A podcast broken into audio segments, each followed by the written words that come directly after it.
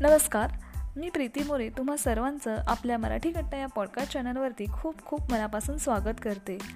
तर मित्रांनो आजच्या या पॉडकास्ट एपिसोडमध्ये मी तुम्हाला सांगणार आहे अन्नदानाचे महत्त्व तर अन्नदानाचे काय महत्त्व असते ते का केले पाहिजे आणि का बरं ते महत्त्वाचं आहे याबद्दल मी तुम्हाला आजच्या एपिसोडमध्ये सांगणार आहे.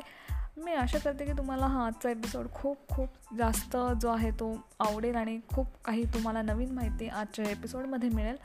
तर चला आपण जास्त वेळ वाया न घालता आजच्या या एपिसोडला सुरुवात करूया. तर अन्नदानाचे महत्त्व अन्नदान करणाऱ्याच्या एकवीस पिढ्यांचा उद्धार होतो. अन्नदान सर्व दानात श्रेष्ठ दान आहे.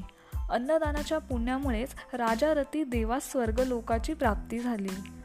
जे अन्नदान करत नाहीत त्यांना परलोकात उपाशी राहावे लागते. अन्नदान करणारा शिवलोकात जातो. तिन्ही लोकात अन्नदानासारखे श्रेष्ठ दान नाही. अन्नदान करणारा वास्तविक प्राणदान करणारा असतो.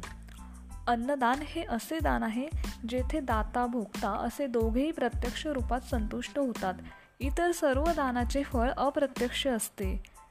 जोपर्यंत दान देणारा व दान घेणारा यांना तहान भुकेच्या भावनेचा अनुभव येत आहे तोपर्यंत अन्नदानापेक्षा श्रेष्ठ असे दुसरे कोणतेही दान नाही. लक्ष्मी रुसून केव्हा आपल्याकडे पाठ फिरवेल हे सांगता येणार नाही. म्हणून दान तात्काळ करावे. यथाशक्ती यथासामर्थ्य दान देत राहावे. अन्नदानासाठी दिले जाणारे धन कमी होत नाही ते नित्य वाढतच असते. जसे विहिरीतील पाणी काढल्याने अधिक स्वच्छ होऊन पाण्याचा साठाही वाढतो. संसारात अन्नदानासारखे श्रेष्ठदान पूर्वीही नव्हते व ते पुढेही नसेल.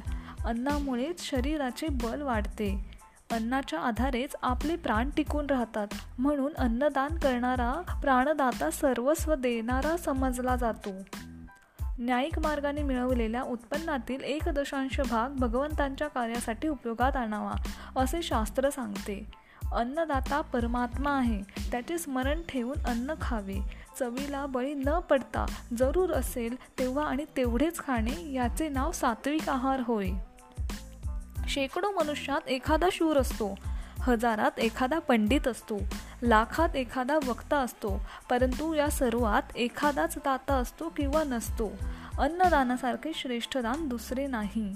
भुकेल्याला अन्न देणे आणि भगवंताच्या नामाचे स्मरण करणे या दोनच गोष्टी परलोकात उपयोगी पडतात. अवधूत चिंतन श्री गुरुदेव दत्त श्री स्वामी समर्थ. मी आशा करते तुम्हा सर्वांना आजचा हा एपिसोड जो आहे तो खूप चांगल्या प्रकारे समजला असेल आणि खूप आवडला असेल. जर तुम्हाला काही डाऊट्स असतील तर तुम्ही मला नक्की मला मेसेज करू शकता मला विचारू शकता. आणि तुम्हा सर्वांना सांगेल जर तुम्हाला आजचा एपिसोड आवडला असेल तर तुम्ही नक्की माझ्या या पॉडकास्ट चॅनलला सबस्क्राईब करा. तुम्हाला अशा प्रकारचे नवीन नवीन एपिसोड खूप चांगले चांगले एपिसोड ज्या प्रकारे मी तुम्हाला जास्त इन्फॉर्मेटिव्ह कंटेंट मी तुम्हाला प्रोव्हाइड करू शकते जेणेकरून तुम्हाला देखील फायदा होईल. असे कंटेंट मी या चॅनलवरती नेहमी अपलोड करत असते. आणि माझं यूट्यूब चॅनल पण आहे ई आर प्रीती मोरे म्हणून. जर तुम्हाला मला यूट्यूबवर कनेक्ट करायचं असेल तर तुम्ही तिथेही करू शकता.